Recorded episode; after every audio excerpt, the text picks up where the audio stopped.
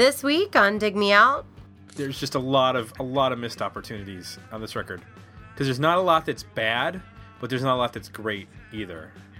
Tim and Jay review Psychic Hearts by Thurston Moore.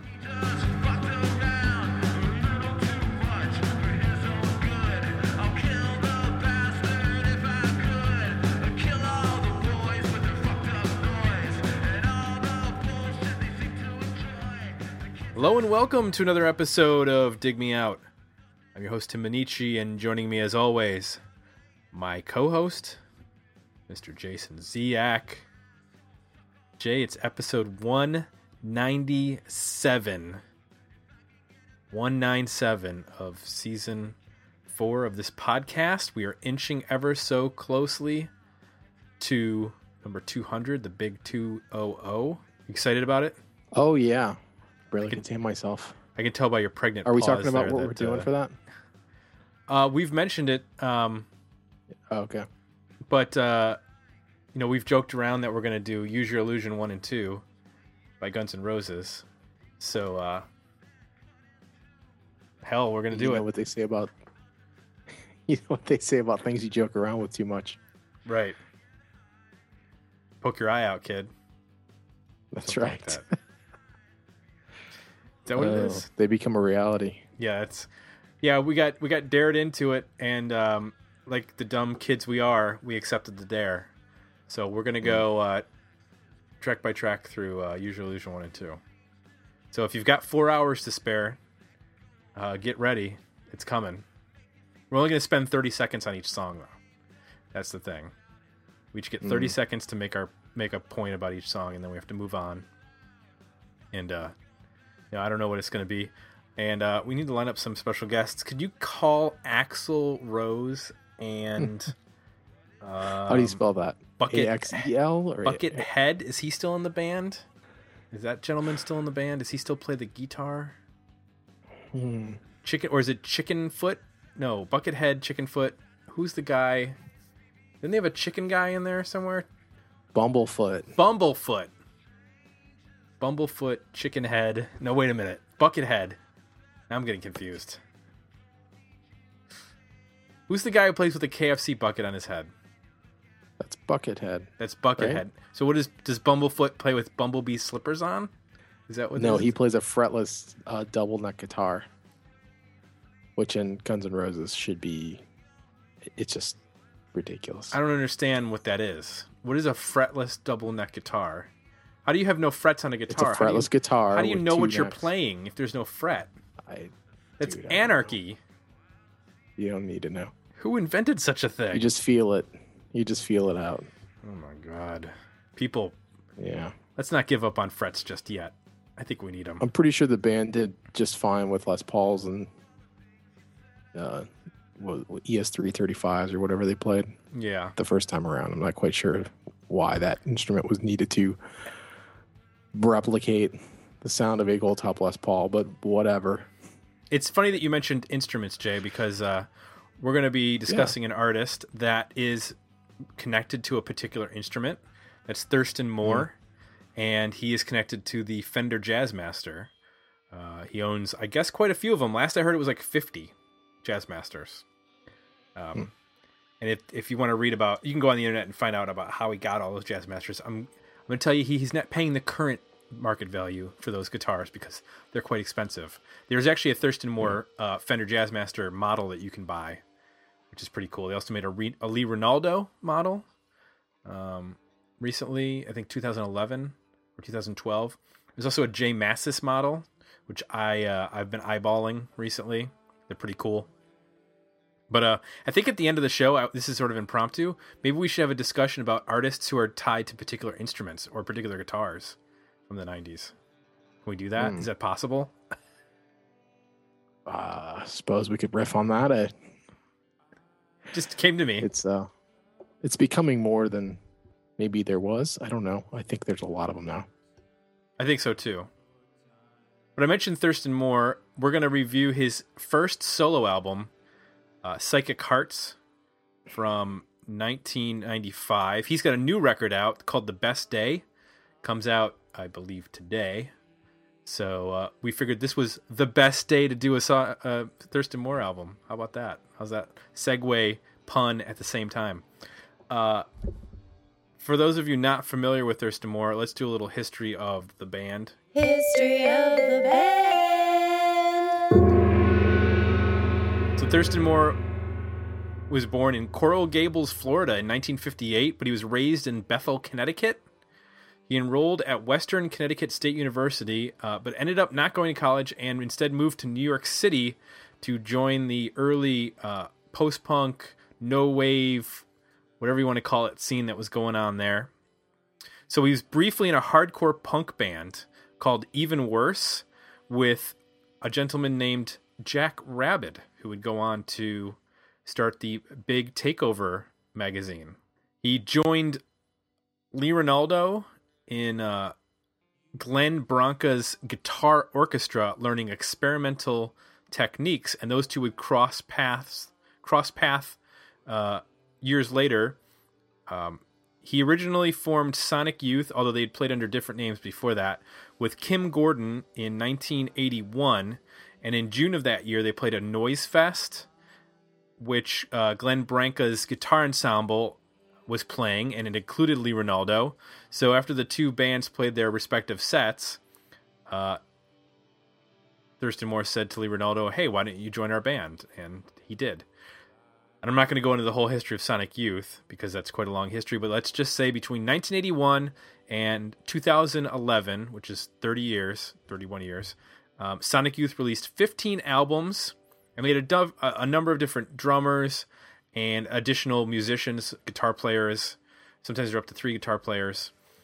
Um, and then outside of uh, Sonic Youth at, during that time, I mentioned that uh, Thurston Moore released his first solo album in 1995, then um, his second, Trees Outside the Academy, in 2007, Demolished Thoughts in 2011, and then the new one, The Best Day, in 2014.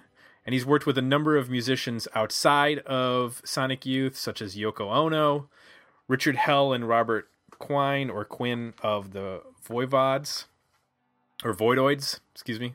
Uh, DJ Spooky, Nels Cline, before he was with Wilco, REM, Mike Watt, and many, many other uh, musicians.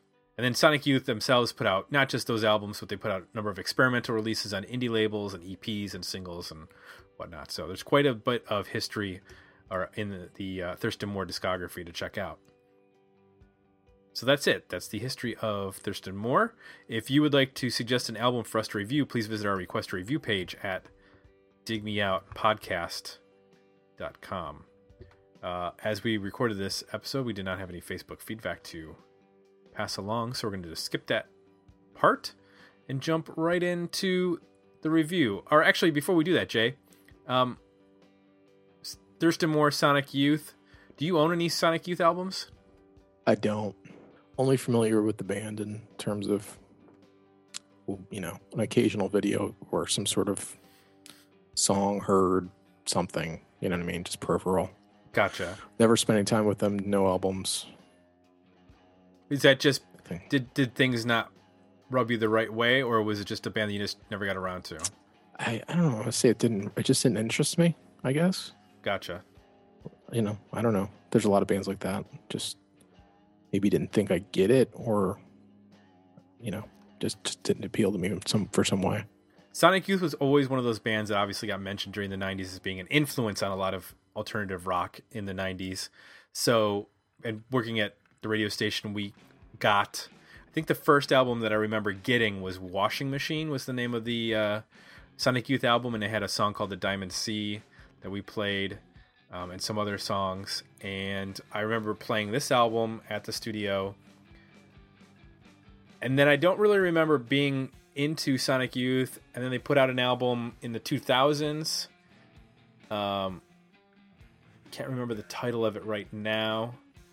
Um, might have been the Nurse or something like that. But uh, there was a couple songs that I, I dug um, off that one, and I've I've kind of in bits and pieces gone back and checked out various records. I remembered the there was a video for 100% off of the Dirty album, which was their major label uh, release for DGC. Their I think their first one. or, or, or one of the early ones.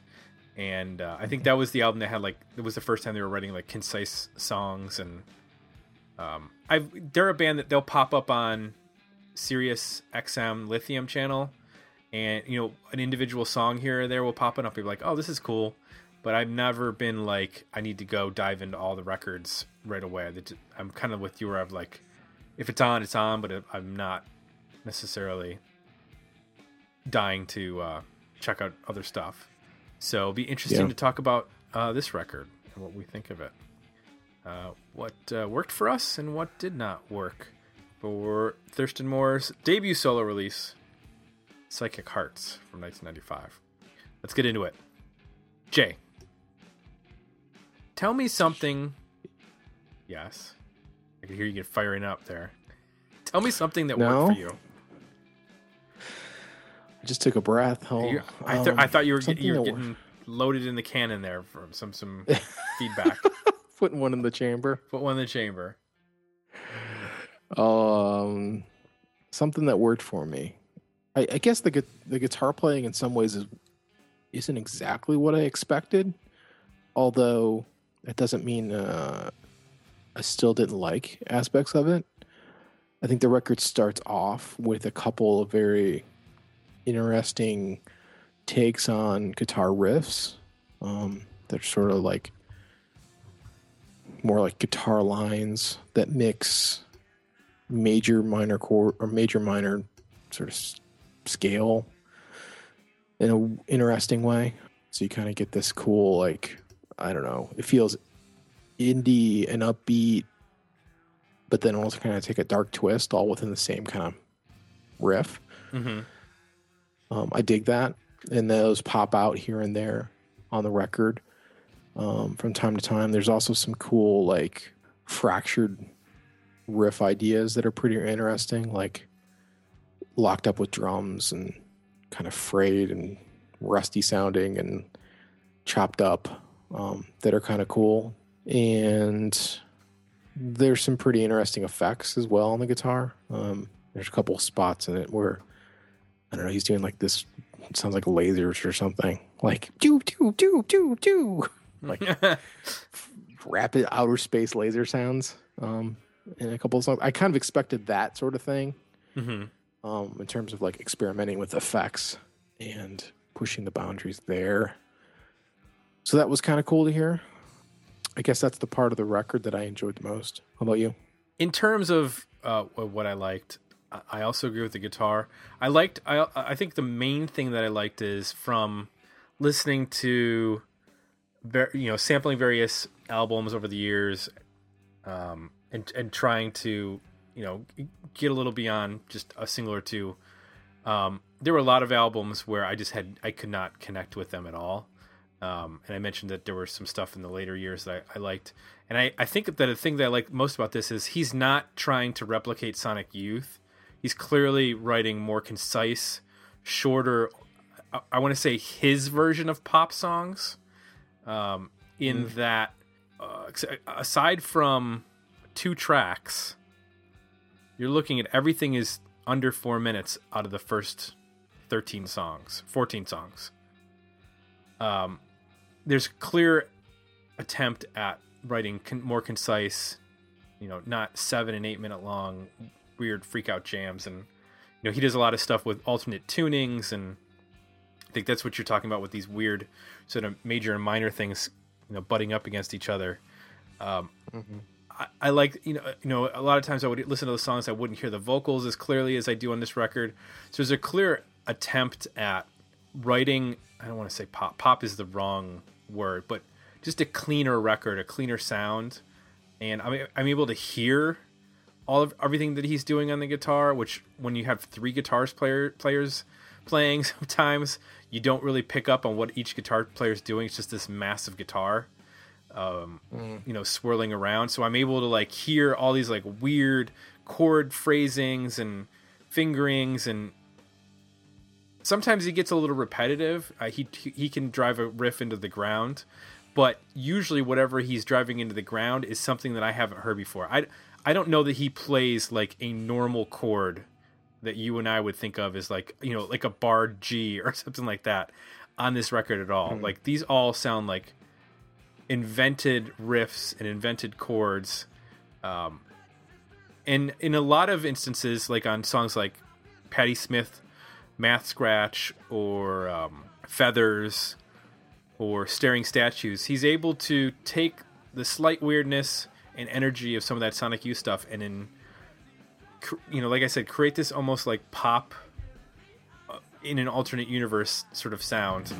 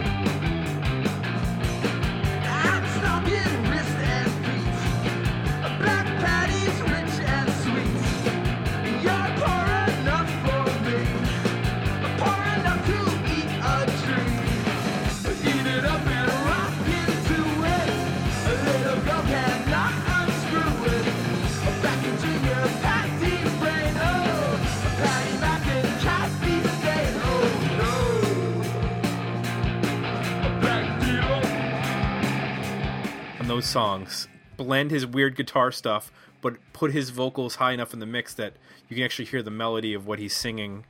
It creates just these kind of weird, interesting, short little pop rock songs. I think those three that I mentioned, the, the times are like 243, 220, and 234, which works for me on in this element. It's interesting you bring up the um, the more concise or cleaner version um, or attempt to write in that way. I didn't know how to evaluate that uh, necessarily because I'm not familiar enough with Sonic Youth, other than, like I said, more more reputation than anything. I've heard Mhm. things here and there, but it's mostly based on a reputation. So I wasn't sure if like this was pretty close to what they would do or not. Um, obviously, it sounds like it isn't. So my take on it was actually pretty similar to yours. I guess I definitely did hear and it's somebody attempting to write in a more pop format. Um, Yeah. that's the way I interpreted it. Um, I just I didn't know if I was interpreting correctly, which I th- apparently I was. Um, I, I would be a little. I don't know. I was a little more uh, disappointed by that, I guess, than I thought I would be. Normally, I like that um, approach by artists who tend to be experimental. You know, I like to hear when they spend time exploring the limits and then they take a break from that and they try to figure out how to make that more mainstream. That usually appeals to me. For some reason, in this instance, it it seemed I don't know, maybe half-hearted, like or not fully committed to it, or uh, just not resolved. You know what I mean? Like Mm-hmm. it didn't quite go far enough for me to be worth it. So it's kind of it's, a lot of the record for me kind of sits in this weird middle ground where it's attempting to be that uh, more mainstream, but it still has um, an approach that instead of it coming off as like like experimental flourishes or phrasings or it kind of sounds a little like amateurish instead of being the- like the mix of the two. Um, I actually like on the record where it probably. I think the the first two songs on the record seem for me to be the most like successful in terms of being more like just an alternative rock band, not the, taking the experimental part out. And I was down with that.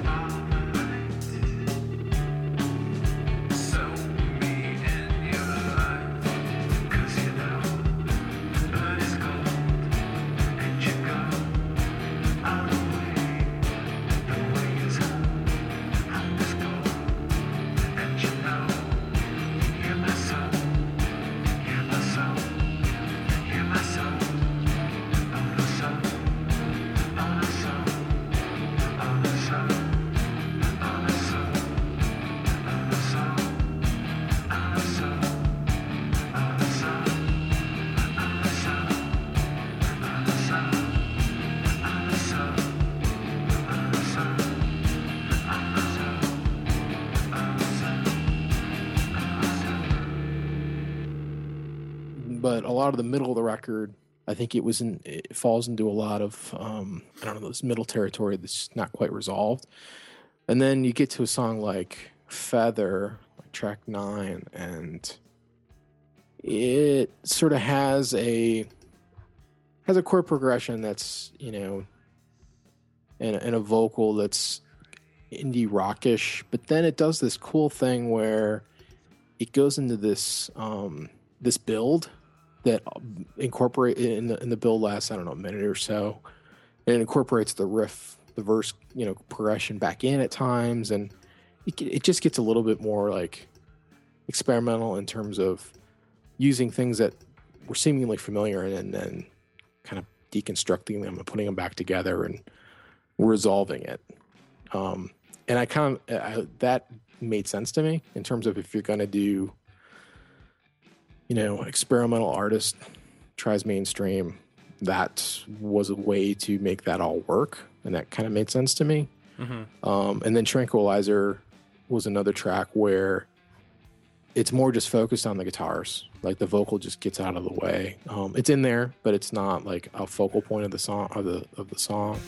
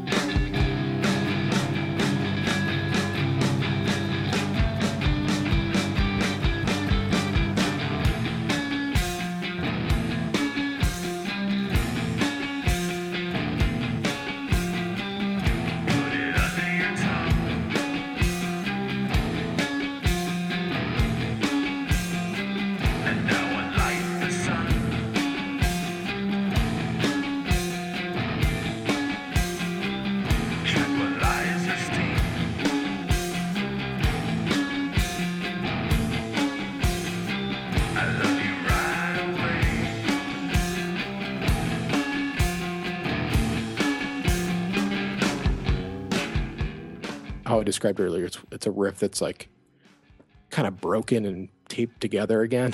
It's it sounds like uh, and it emerges out of this weird intro thing, and it's just a you just appreciate the instrumentation um, and the breakdowns and and what's going on with the playing and and uh, so that worked for me too. So I found a lot of it, like I said, to be in this middle ground that was just not satisfying.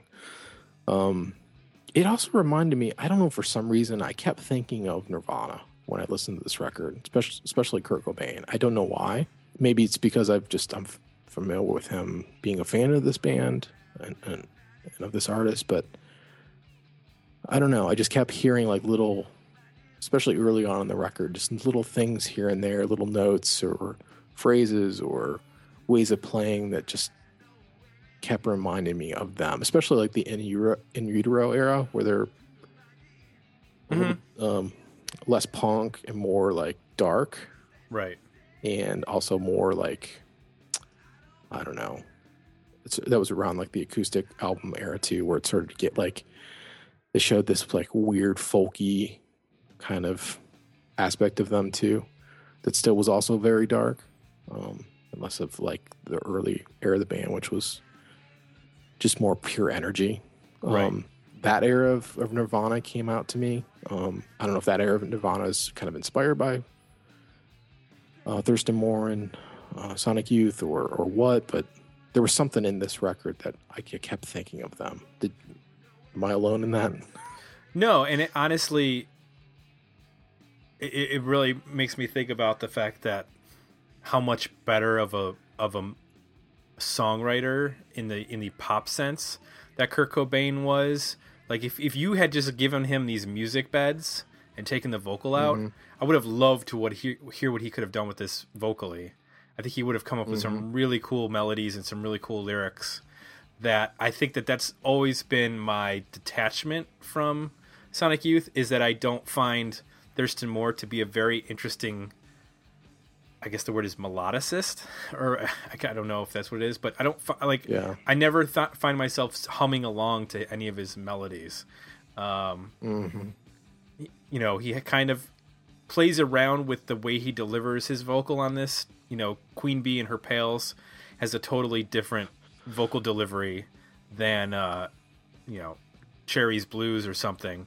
But And- lot, melodically, it's it's landlocked to the um to the riff to the yeah, and that's part. what happens a lot Right. with him. Is he he lo- he's either doing like a complete lock in with the riff, or he's doing like sort of a breathy vocal over top of it, and like it's sort of floating on mm. top.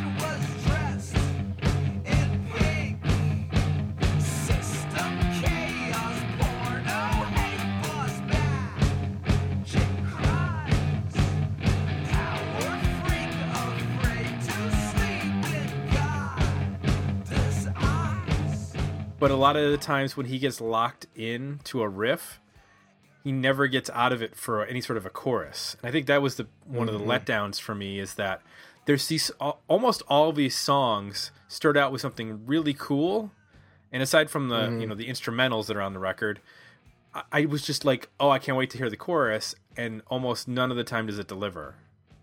You almost stay into the, mm-hmm. locked into that whatever that vocal is for almost the entire song. I mean, there are entire songs where, like Psychic Hearts, I think it's two chords and it doesn't change. And while that can be cool if you do a really interesting vocal on top, I don't.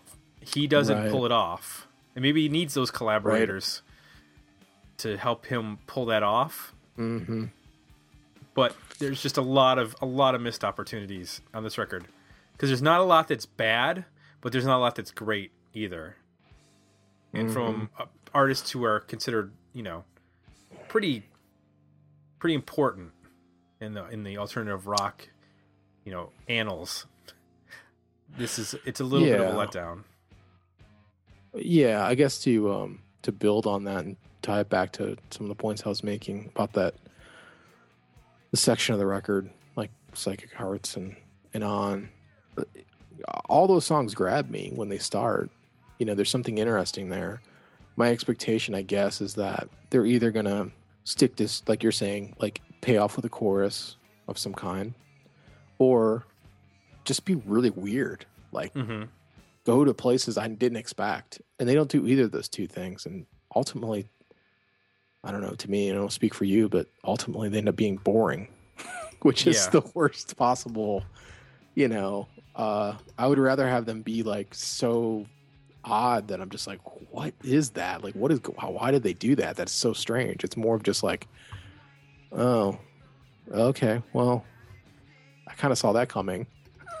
you know what I mean? Um, or they've been playing this for a while.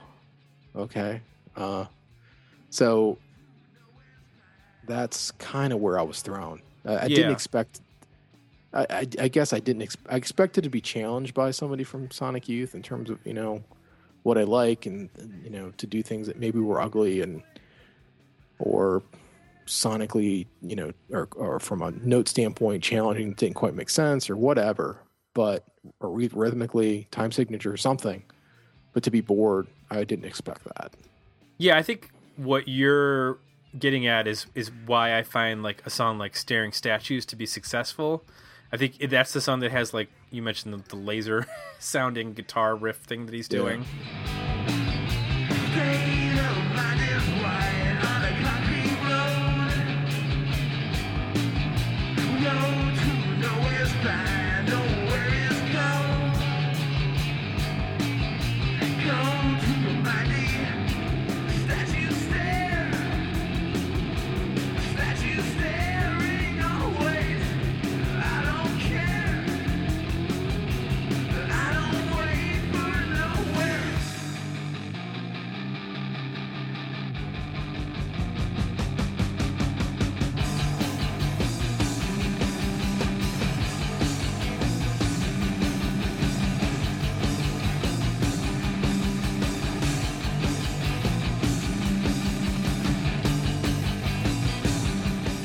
yeah, it's it's weird and it's unexpected, and he's playing. You know, he played since this was a solo record. He did all the guitar and all the bass by himself, and I think there's uh, some additional guitar by a guy, na- guy named Tim Foljahn, but I don't know which songs he played on. But when there's clearly a second guitar doing something weird, that's where it becomes a little bit more interesting. But I'm sure he wanted to steer clear of that on a lot of it, so you it know what's didn't funny about necessarily tie back to Sonic Youth. you know what's funny about that song and the song after it, Cindy Rotten Tanx, Hmm. is I I think those two songs like go together. Yeah, They're- He's like vocally in the same area, and just there's something about them that, that make them fit together really well. Um, they kind of sound like Fu Manchu songs without the big riffs. I mean, yeah, especially Like the Cindy you took- Rotten Tanx does that. It's got that like plotting. yeah. Yeah, I know you what you're took the talking big fuzzy about. guitars out of Fu Manchu, and you just had the singer like working with like an indie band or something, or like a you know what I mean, and like didn't didn't allow him to use distortion or wh- what have you, and turn tune down or turn down the volume. It, it kind of reminded me of that.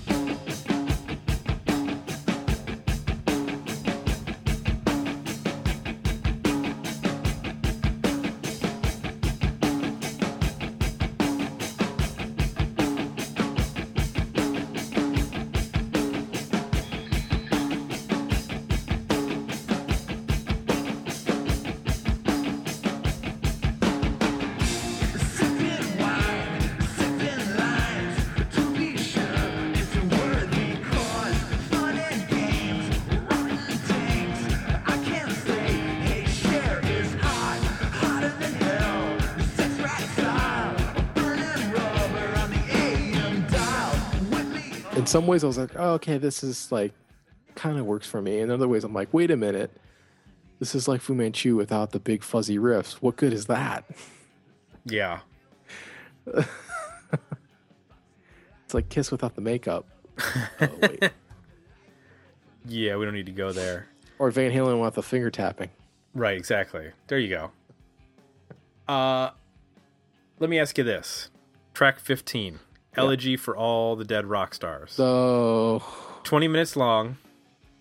yeah. You know, without that song, uh, what are we looking at? We're looking at a forty-seven minute album, fourteen songs, forty-four-seven minutes. That's not bad. But you throw that on there, you're at sixty-seven minutes.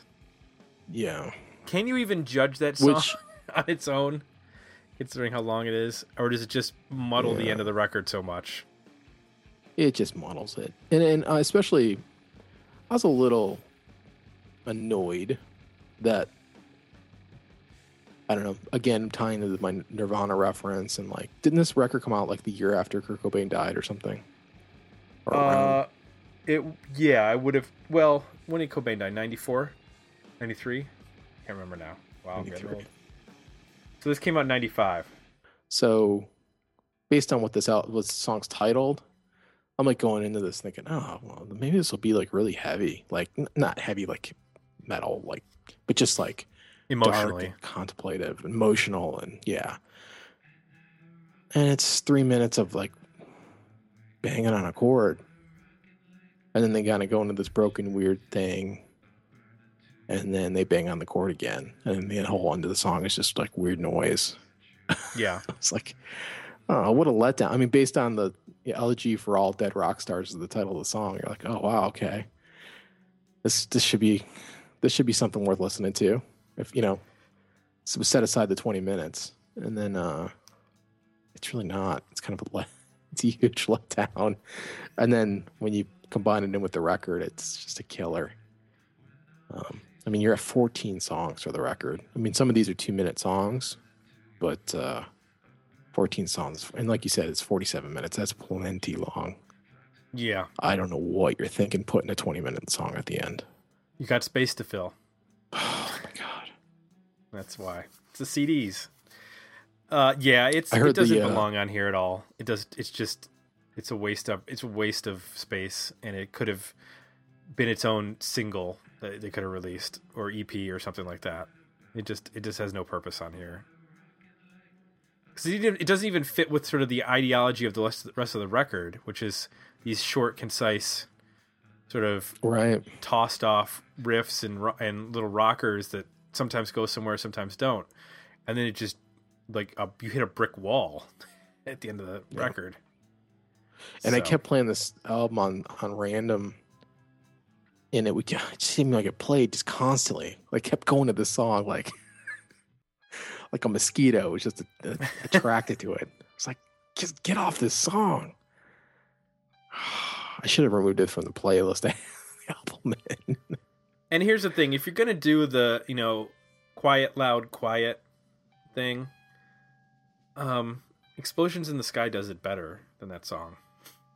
They do yeah, whole that's the of kind it of thing I was. Yeah, that's the kind of thing I was expecting to get into with the song. It's 20 minutes long and has that title and, and the reputation of the artist, you know, making it. I thought I was going to get into something like that, like some freak out or orchestration on like you know fuzz pedals and electric guitars and drums, but it's not that at all. No.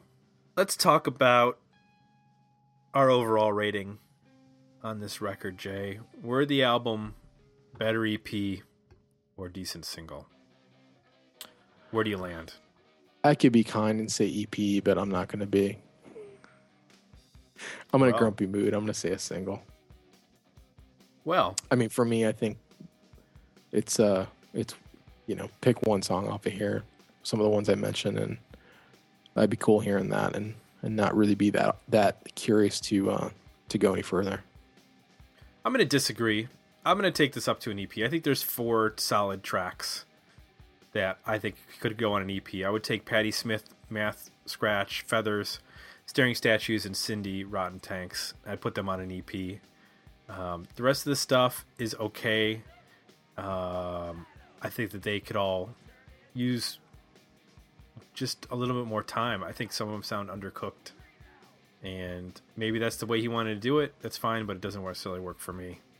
So uh, we have a little bit of disagreement. We're both not thrilled with this record. Jay's a little bit tougher on it, and uh, there you go. I think I think the the vocal is it ends up killing it for me. I actually Yeah. probably would like the record better if they just didn't want to put a vocal on it. I, it's not necessary.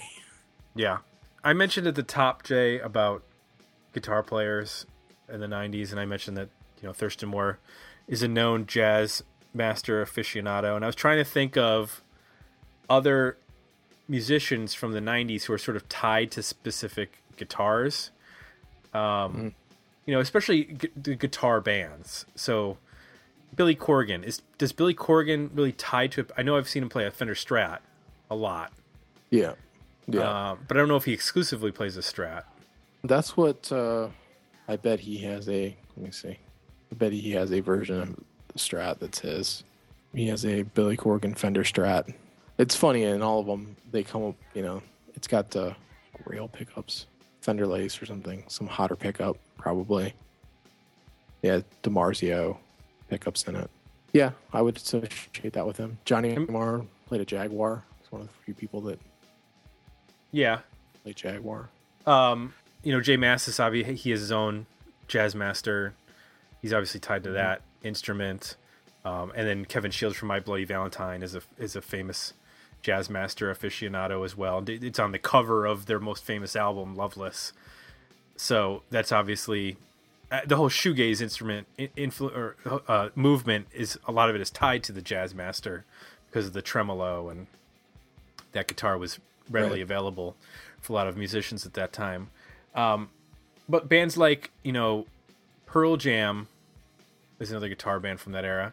Oh yeah. No, I don't necessarily think of Mike really McCready or, anything. or those guys having specific guitars that they played all the time. I think they probably, you know, there was Les Pauls, there were Telecasters, Stratocasters, you know, lots of Yeah, they played just about anything. yeah. I think it more depended on the Kurt song. Cobain than- played. uh What was Kurt Cobain's? Was it a Strat or no? he it, played a uh, Jag. Well, he played a. They had a Jag-Stang after they they made for him, Yeah, which was a Mustang and a Jaguar. Yeah, that was the guitar. and now Dave Grohl has his own guitar, which is a it's a hollow body guitar with a Strat neck, I think. Right. Yeah, it's I don't know, is it a 335 or something like that? I'm not sure exactly what the guitar is, but it's like his own custom. Yeah, that's the shape. Yeah, but it's. Uh, But I could I couldn't think of like you know Al, the guy from uh, Jerry Cantrell. I don't think of him as Yeah, being. he's uh, is no, he a, he has a. It's a uh, Charvel, I think. It's like an Oh. '80s metal guitar that uh, had one humbucker in the bridge, and he had modified a great deal. And he always used a locking tremolo, and I mean, he comes from that. That all, everybody in the band came from that scene, like the you know the more the '80s metal scene. So all their instruments and stuff were basically from that era. I'd been modified to do other things and have other sounds and stuff. But yeah, he's got that one signature guitar that I think he either still plays it or he has one that looks like it. It's got like a weird, it's like a cream color and it's got like a pattern painted on it. it doesn't seem like uh, guitarists from back then or, or in the 90s were as tied to a particular instrument overall as say you know some of the classic guitar gods you know hendrix jimmy page eric clapton although clapton started out playing an sg and then he switched um, to fender after that he wasn't necessarily known I think on the Jerry Cantrell thing, G&L makes the guitar now. Like he has his own signature G&L guitar, but I want to say the original was a, maybe it was a G&L. gotcha Looking at some photos, but uh, yeah. do you think that that's coming back now i mean with guys like jack white Well, I definitely think you associate it more now than probably we did at the time because it's such a huge marketing thing. Like, Mhm.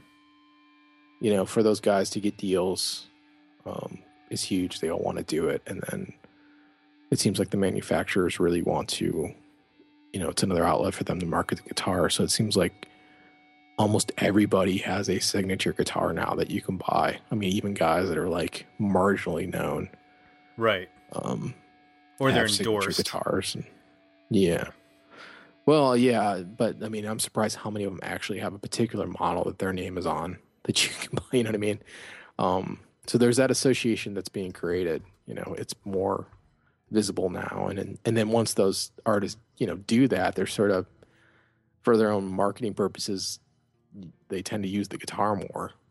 you know, it's like they don't it'd be kind of dumb to be switching around all the time when you're trying to when you get a cut of all the guitars that are sold because your name's on it.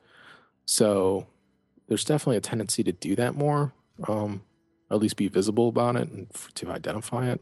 At the time i'm trying to think at the time if i like i kind of realized it. I remember like i remember when the pumpkins came out like playing around with you know heavy strat sounds and heavy marshall sounds and you know trying to think about that as a t- you know as a guitar player. And the different like the early phases of Pearl Jam you know with the, with the, more of the Les Paul classic sound and obviously the Nirvana you know kind of using brought bringing like the idea of using like pawn shop guitar you know what I mean like hand me down right instruments and you know making cool sounds with that. I had a Jaguar as a kid, and when they were not cool in any way, so it was, for me it was kind of cool to see artists starting to use the Jazzmaster and the Jaguar again do you still have that guitar because I got one. Yep, I have a yeah '70s Jaguar that obviously when I was in the '80s and you know playing guitar, it was not cool to have a a Jaguar. But then No. in the '90s, it became kind of cool again. So I appreciated that. So I noticed anybody who was playing a Jazzmaster or Jaguar just because of the I was familiar with the shape and right always looking for people. And there's so many more manufacturers now. You know what I mean? Like oh yeah there's way more opportunities for artists to you know, have their own signature guitar and kind of own it. Not very many Flying V's in the '90s. Uh, Lenny Kravitz. That's the only one I can think of. Yeah. That's about it. He was the only guy, and he was doing it retro style. Yeah. Yeah, I don't. I can't think of uh people who strayed away in the '90s from those like sort of standard models of Telecaster, Stratocaster, Les Paul, SG. Although uh, Greg Dulli was known in the '90s, he was playing that black Telly, uh, and then in the, recently he's moved to a hollow body. Um, in the last couple years, so, but he was he was playing that Telly for a long time. Yeah, I'm, I'm thinking of like uh, some of the bands we like, pay attention to a lot, like Catherine Wheel. I don't, I don't know what they played. Strat, I guess. And, Yeah, those guys played Strats. Yep. There's a good website if you ever want to check it out. Uh, you can find out a lot about guitar players from different eras. GuitarGeek.com. It gives you uh, you can look people up. Doesn't have everybody, but you can look up bands or individual musicians, uh, guitarists, and uh, see what their not only what their guitar was, but their whole rig. So you can see what amps they were using, what pedals, how they had it, what their chain was in terms of how all the pedals were set up, and if they had different um, you know, like I'll give you an example. Adam Franklin from Swervedriver is known for Jazzmasters, and he ran two different amps on stage, and he had a switch between the two amps. So if he was playing certain songs, he's playing through a, a Marshall stack, and then in other songs, he would play through a Vox AC30. And then uh, the, you got to look. The one for um, J Mascis is insane. He has like six different cabinets, all hooked up at one time. I'm seeing 96. Is that the one you're looking at? I don't know which one, what, what era it's from, but he had he just had an insane amount of amps and pedals and everything. Just so many different lines going to different places. It's like I don't even know how you, I don't even know how you get to that point where you're like, this is my setup. Like it must take two hours to get that thing set up every time you have to play. Well, obviously, he's not setting this shit up. Right. Yeah, that's why you hire people to do this stuff. Exactly. But then it's awesome to see, like, I mean, seriously, Angus Young is he plugs an SG into a Marshall. hmm that's it. You know what I mean? Like, that's honestly all he does. Everybody is always, you know, he's got the, I I think probably, he um, the two, um, he and, and Malcolm have some of the best tone that's ever been recorded, and that's it. So That's why I play an SG. a lot of that, yeah, a lot of that has to do with your technique. I mean, tone has as much to do with your your hands as it does the stuff you're Yeah. using. But Absolutely. it is funny to to browse a site like this where it gets insane and you can totally geek out on what some of these guys put together and then you go to others and you're like wow that's that's seriously it like and then you'll have guys like yeah um, i put a real strip back and you look at what they're using you're like that's not strip back dude like you're still using five effects and two amps and that's not i didn't know Yeah. the site was still around Still going. this has been around since like the late 90s i think Yeah.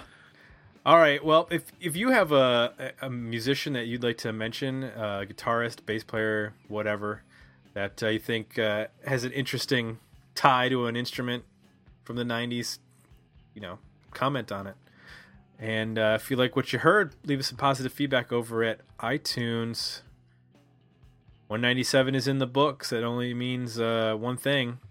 198 is coming up next. It means we're three away. 198, 199, 200, three away. Get ready for it, folks. Get your get limber because it's coming. All right, for Jay, I'm Tim. We're out. Back next week with another episode.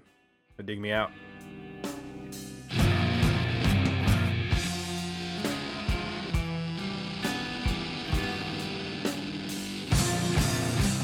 Join the conversation about this episode at digmeoutpodcast.com, where you can find links to our Facebook page and Twitter feed, as well as links to our request a review and merchandise pages.